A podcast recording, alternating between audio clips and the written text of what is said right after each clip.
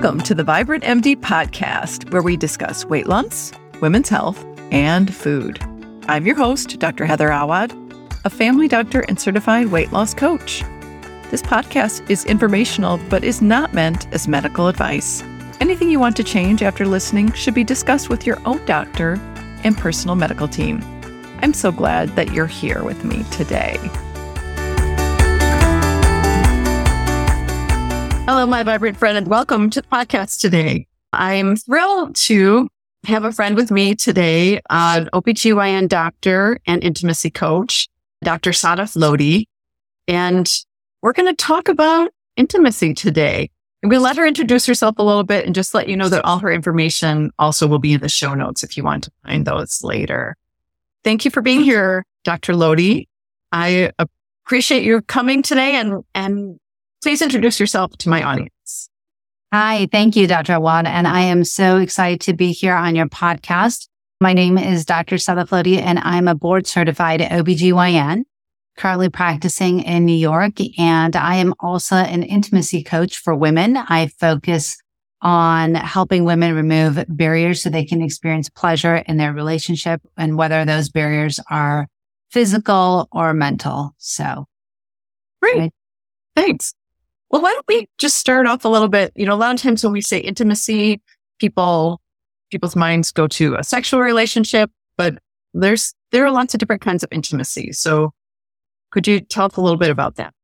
Absolutely. So, you know, I agree with you. I think that most people initially, when you say intimacy, will think about a physical intimacy and that's normal. But as you stated earlier, there are lots of forms of intimacy. And some of the ones that come to mind are experiential, intellectual, emotional, and of course, sexual. So when we talk about intellectual intimacy, it's where you're able to communicate your likes, your wants, your desires, your dislikes, and connect through the exchange of ideas or discussion. And it's an emotional type of intimacy is where you're able to establish trust in your relationship through honesty and you allow yourself to be vulnerable with your partner and share really your most deep innermost feelings. And also your, a lot of times people have like a spiritual connection. And so that is really what I find that as women get older, they really want in their relationship and with their partner and oftentimes when you had that emotional intimacy, it does lead to physical intimacy, but oftentimes women will prioritize that emotional intimacy over the physical intimacy so that they can be vulnerable with their partners. And of course, you know, experiential intimacy is just sharing events, doing things together. You know, like if you take a cooking class together, if you go on a hike together, if you're doing just doing things together builds a special bond as well in your relationship. And so that's another form of intimacy. And of course, you know, like we discussed earlier, physical intimacy is more what people think of. It's that sexual intimacy. It's that physical touch that we normally think about when we hear the word intimacy. Nice. Thank you. I've heard you say before that the brain is the most important organ of intimacy. And can we talk a little bit about that, please?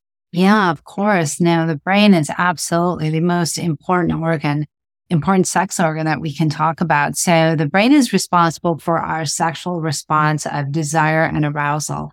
And as we learned in medical school, there's desire, there's arousal, orgasm, and resolution. We learned it a little bit differently. We learned the, the Masters and Johnson sexual response where they talk about desire. And then they talk about a plateau and they talk about orgasm and resolution. And later on, we realized that in that same model, Kaplan had introduced desire and arousal. And when we look at the female sexual response cycle, we notice that it's a little bit more complicated only because for women, the factors of biopsychosocial also factor into whether or not somebody gets aroused and somebody feels desire and then, you know, they're, then they experience orgasm and resolution. And so the brain is really responsible for all of that happening. And when there's touching and kissing and other sexual things, the peripheral nervous system will get a signal and it forwards that to the brain. And then our hypothalamus, which controls all the hormones in the body, that responds to that responds to the stimulus and causes arousal. So it signals the body to produce testosterone and testosterone is really what drives our sexual drive. And in men, that results in an erection. You know, for women, it can result in lubrication and desiring sex. So it's really important to realize that our sexual response is mm-hmm. controlled by something called the dual control model in our brain. And that either gets, gets activated or it gets suppressed. And it's really an interplay of those two things that decides whether or not somebody will participate in a sexual act and somebody will not. So it can be our body responding to things that we see, taste, hear, smell, or touch or imagine.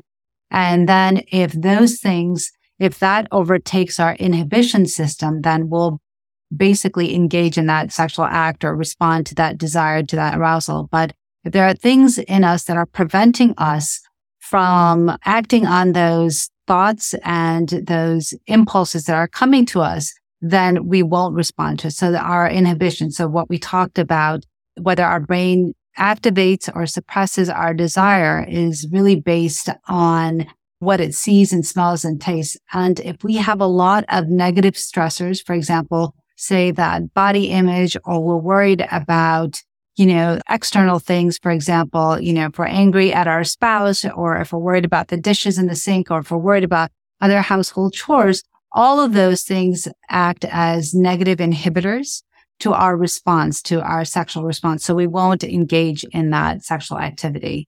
For men, on the other hand, when they are responding to stimuli, for them, it's more of concern about their performance.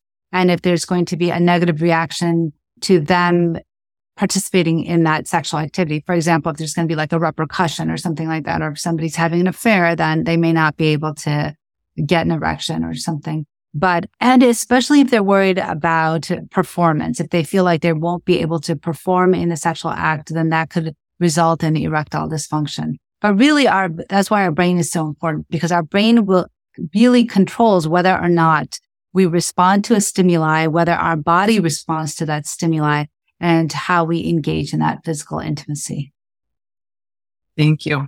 And I do want to get to body image because, you know, be, because a lot of people that listen to this are thinking about weight loss goals and, and those things. But before we get there, a lot of my audience too are people who are late 40s, 50s, 60s, and things do kind of change over time as well, right? I mean, some of the, some of the stimuli that makes us feel like it's spontaneous when we're in our 20s doesn't feel like it's that kind of spontaneousness at 50 or yeah yeah, I'm, you know, I'm glad you bring that up. And actually that really segues into what I was going to talk about next is really understanding spontaneous desire versus responsive desire. And mm-hmm. spontaneous desire is really a natural instinct that we see is influenced by cultural priorities and gender norms and really a focus on novelty and mystery. So for example, when you're first starting to get to know your partner, you're really excited and everything seems more spontaneous, right? And, mm-hmm. you know, it can bypass everything, go straight to seeking out sexual stimuli and arouse the individual. It's like we said, it's characterized by a newness, a mystery, and a powerful urge for sexual connection. And, you know, in the beginning, even though it seems spontaneous, I would beg to differ a little bit because I would say that, you know, even though we think it's spontaneous, we still plan out, even in those early days, we still plan out, you know, what our date is going to look like, what we're going to wear, where we're going to go, what the night is going to look like. So even though it seems spontaneous, we still plan it out to an extent. As we get older and in long-term relationships, desire tends to be responsive. So responsive desire emerges, like I said, in long-term relationships where sexual stimulation from the partner triggers the desire. So Desire actually comes as a response to intimacy and arousal that's created the physical context. So, for example, a woman person may not be in the mood, right, to, for physical mm-hmm. intimacy. And so once though that she starts to experience the, the stimuli, which could be touching, kissing, cuddling, then she slowly starts to become aroused. And then the arousal tends to come before the desire. So once she's actually participating in that intimacy, then the desire comes up and that's normal. And that's usually seen in long-term relationships.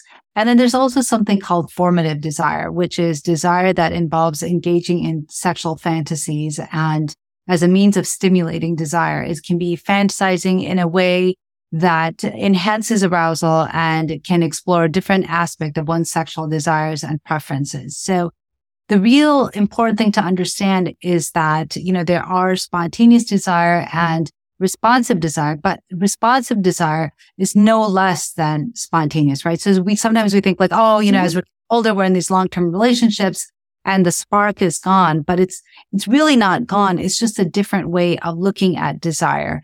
And that's really where sexual intelligence comes in. So there's a book by an author. His name is Marty Klein, and he talks about sexual intelligence. And what that states is basically that, you know, relationships and sex change as we get older. Mm-hmm. And that's okay. There's nothing wrong with that. And it's just for us to accept it and see it as the new normal and that there's really nothing wrong with responsive desire. And it's still, you know, it's still as good as spontaneous desire, if not better. That's nice. And you can still do the planning, right? yeah. Yeah, absolutely. Absolutely. And that actually, you know, a lot of sex therapists and sex counselors will actually suggest that you definitely need to schedule in date nights, right? And so mm-hmm. again, mm-hmm. date nights don't sound as spontaneous as before, perhaps in your, you know, early part of your relationship. However, it's really important to know that by scheduling in date nights, you're telling that other person that they matter, that they're important to you and that you're setting aside time for them, you know? And so during that time, I would suggest that people put away their phones and really just be present with their partner and really just focus on what they're talking about and listening to them. And I almost would say, you know, being mindful. And we know that mindful means to just be present in the situation that you're in without judgment. And I think, you know, you and I had a conversation before about positive intelligence and he mm-hmm.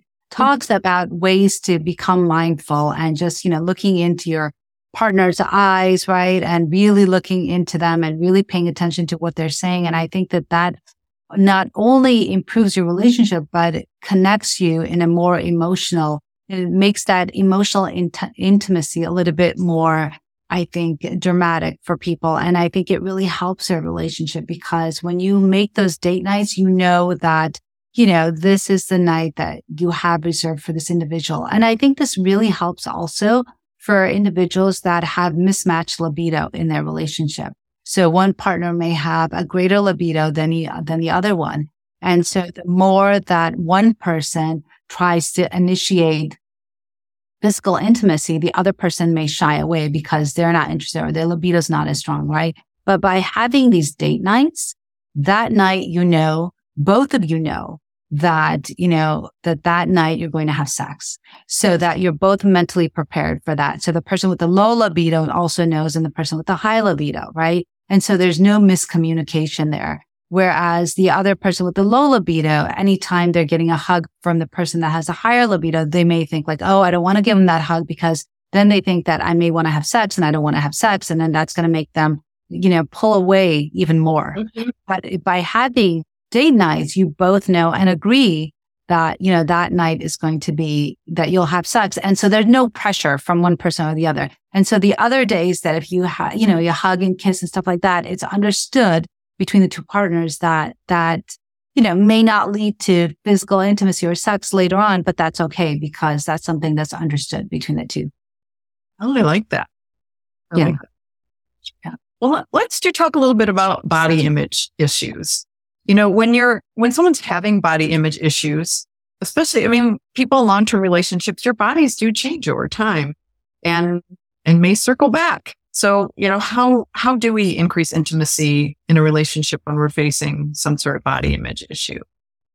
Yeah. So I think what happens is that when we experience body image issues, you know, it could be that, you know, perhaps we have we've gained a lot of weight. And that happens a lot with women, right? During pregnancy, we gain a lot of weight. And then some of us are able to lose that weight and others are not able to lose that weight. And then if we get pregnant again, then we add more weight.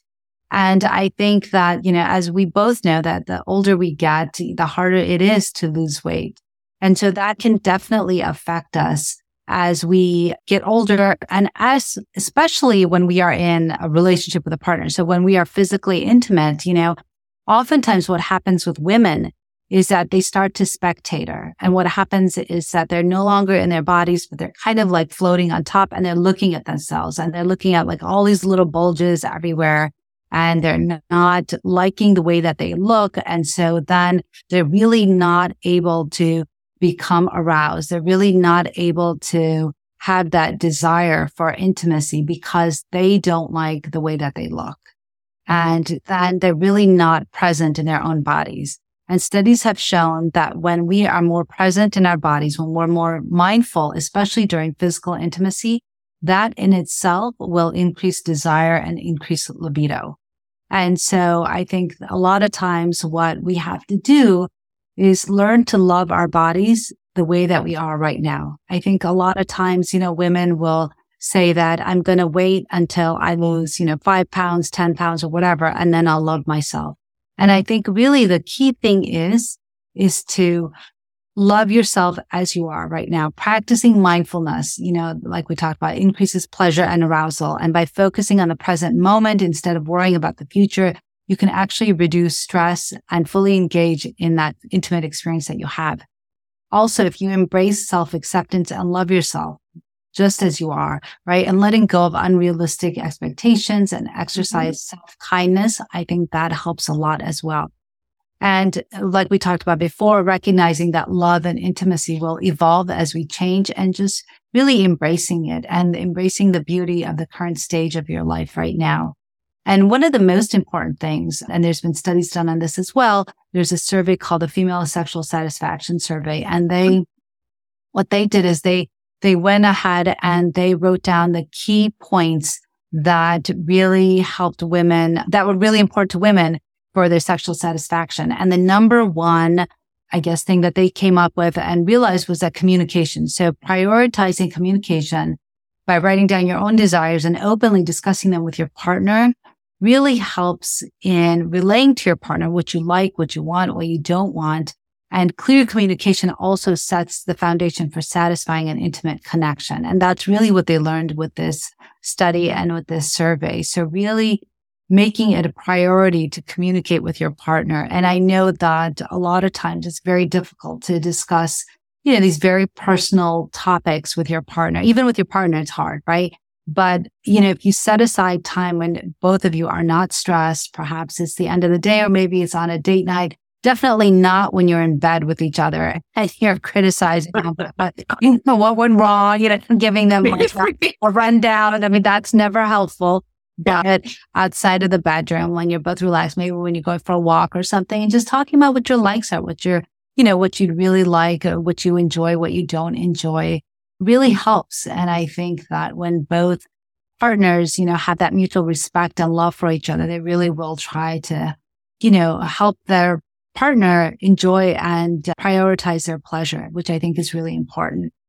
And I think making time for sex and prioritizing intimate moments, you know, creating a sacred space for connection, whether like we talked about, whether it's a scheduled date night or just carving out time for each other in your daily lives, I think is really important. Maybe sending a text to each other in the middle of the day, letting the other person know that you're thinking about them, you know, will really help increase the emotional intimacy in a relationship. And like we talked about before, that emotional intimacy is what will lead to the physical intimacy. When someone feels like they are loved for and cared for and supported, then that will definitely help with body image and when they realize that the partner, you know, hopefully doesn't care what they look like and really just wants that emotional intimacy with their, with them, then, you know, I think that that really helps with that physical connection.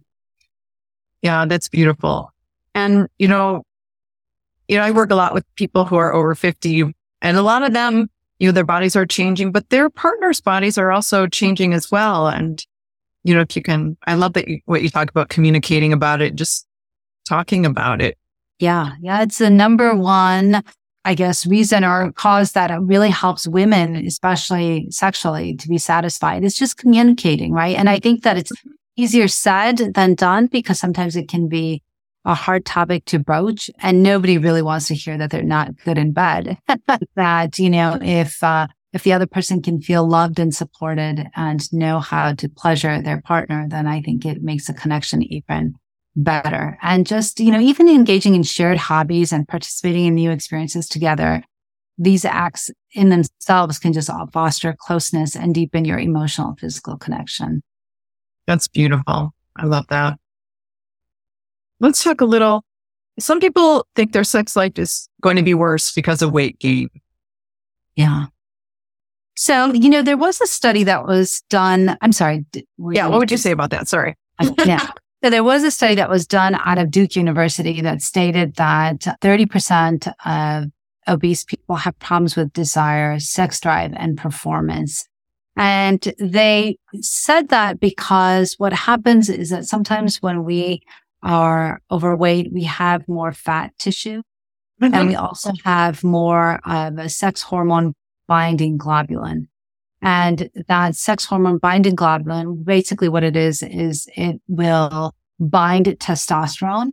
And so when we have less of the free floating testosterone in our bodies, that testosterone is really responsible for desire, really for both men and women. It helps with desire. And so when all, all of our, I wouldn't say all of our testosterone, but when a lot of it is bound up with this sex hormone binding globulin, it does decrease our desire and our sex drive and performance. It can decrease that. Also, sometimes when people gain weight, what can happen is that that weight gain can lead to cholesterol and diabetes. And sometimes that when we have high cholesterol or when we have diabetes, that impacts the small arteries that supply the genitalia. So for men, it can be those small arteries that supply blood to the penis and can result in erectile dysfunction.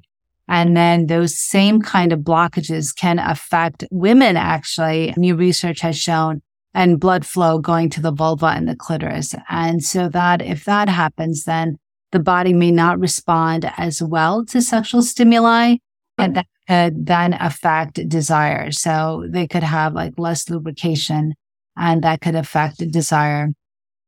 And so also sometimes we have medications that we use for treatment of high blood pressure and diabetes that can affect desire as well. And if that happens, then, you know, definitely that can affect your sex life. Also, we have meds that are used for anxiety and depression and birth control pills. All of those can affect desire. And so it's really important to discuss that with your physician. If you're experiencing any issues with desire and you're on meds, then it's important for you to know what those, you know, side effects can be. And so it can also help with that. But I can have alternate alternates too, right? That are, you know, sometimes something affects you that doesn't affect someone else. And, and so it's important to go ahead and talk about those with your doctor because there's probably a different one that a different medication that could be tried. Absolutely. Absolutely. Just to get people on that. Definitely. Body image also is, you know, as you know, how we feel and see our own body. So if somebody is constantly made to feel self-conscious about their body, then their desire is definitely going to be inhibited, right? They're not going to want sex or be physically intimate with somebody if they're made to feel bad about their body. So I think it's just important to really love and accept our bodies as they are and, and then I think working on that part of our brain will increase the arousal and the libido. But yes, I definitely agree with you that sometimes, you know, as we gain weight, it definitely affects our body image and affects how we feel about ourselves. And so, and then, you know, can sometimes lead to chronic conditions, which can also affect our sex life. I think if you feel say, tell me if you agree with this, but if you feel safe in your relationship and, and feel like you have that, that kind of emotional safety, that it's okay to bring these things up to like, absolutely. You know, gosh, my body is changing. It's so strange. And I feel a little insecure about it and, and have that discussion, right?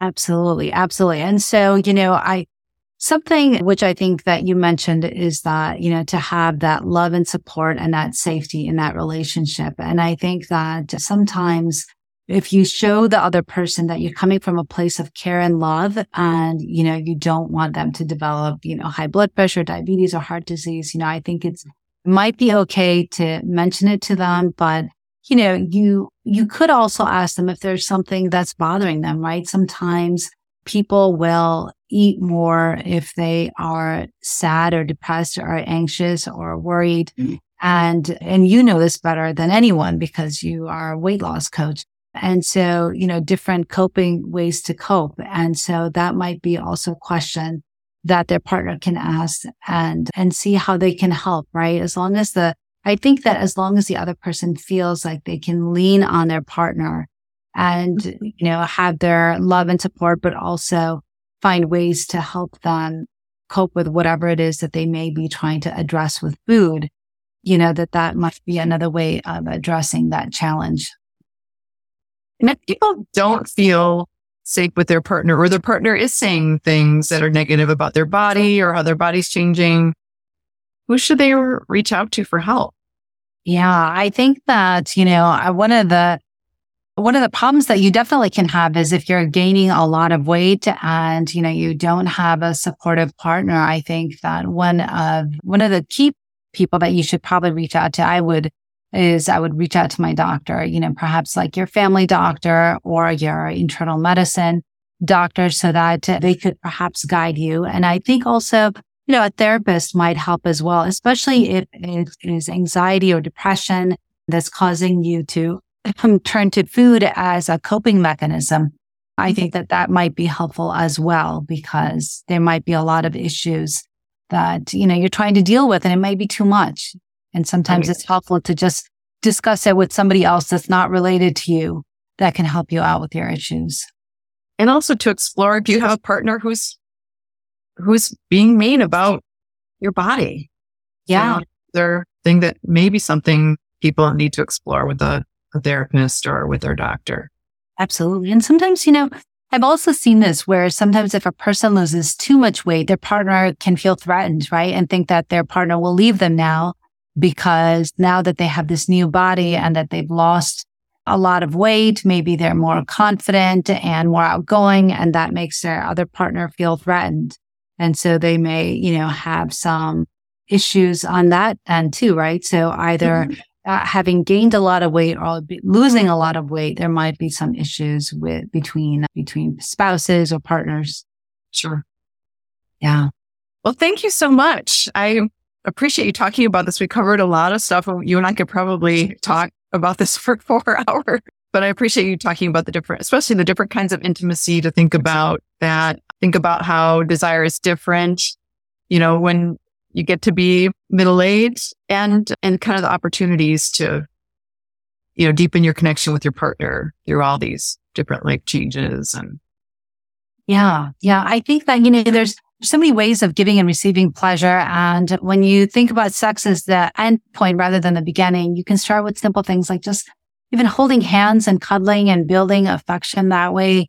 And, you know, just taking walks together and different ways to build the intimacy. It doesn't always have to be physical, right? It can be just doing things together, going on adventures together, skiing or taking up a new hobby together, right? And all of that will build a connection that you may not have had with your partner before. And I think in, in the end, it's all about how you feel about yourself, right? You could be, yeah, you could have over, be overweight by other people's standards and still feel really confident and love yourself. And I think the important thing is just to love and accept yourself the way you are at any size and who you are right now. And I think that in itself, when you start to love yourself, then I think that that energy and positivity emanates from you. And that's the energy that you attract. And so I think that that will really help. I love that. It's a great place to end. I, that's the message that we have in my program as well, because there's no thought police. You can start liking yourself now. You don't have to wait. And really, if you have some sort of end goal, you need to like yourself before you get there, or you won't, you still won't like yourself when you're there. So Absolutely. Uh, awesome. Well, thank you. Please tell my audience where they can find you on in the virtual world. Yes. Well, thank you so much for having me on, Dr. Awad. I really appreciate the opportunity. And for people that would like to follow me, you can follow me on Instagram and TikTok at Dr. Sadaf OBGYN. You can also find me on YouTube at Dr. Sadaf Intimacy Coach. I also have a podcast called the Muslim Sex Podcast that Dr. Awad was on as well. We talked about positive intelligence. And I have a website called drsadaf.com. And you can email me at drsadaf at drsadaf.com.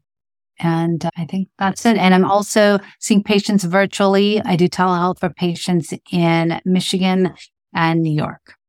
Nice. Nice. And you do coach. So if people are looking for an intimacy coach, they can connect with you on one of those platforms, yeah. right? Too. Yeah.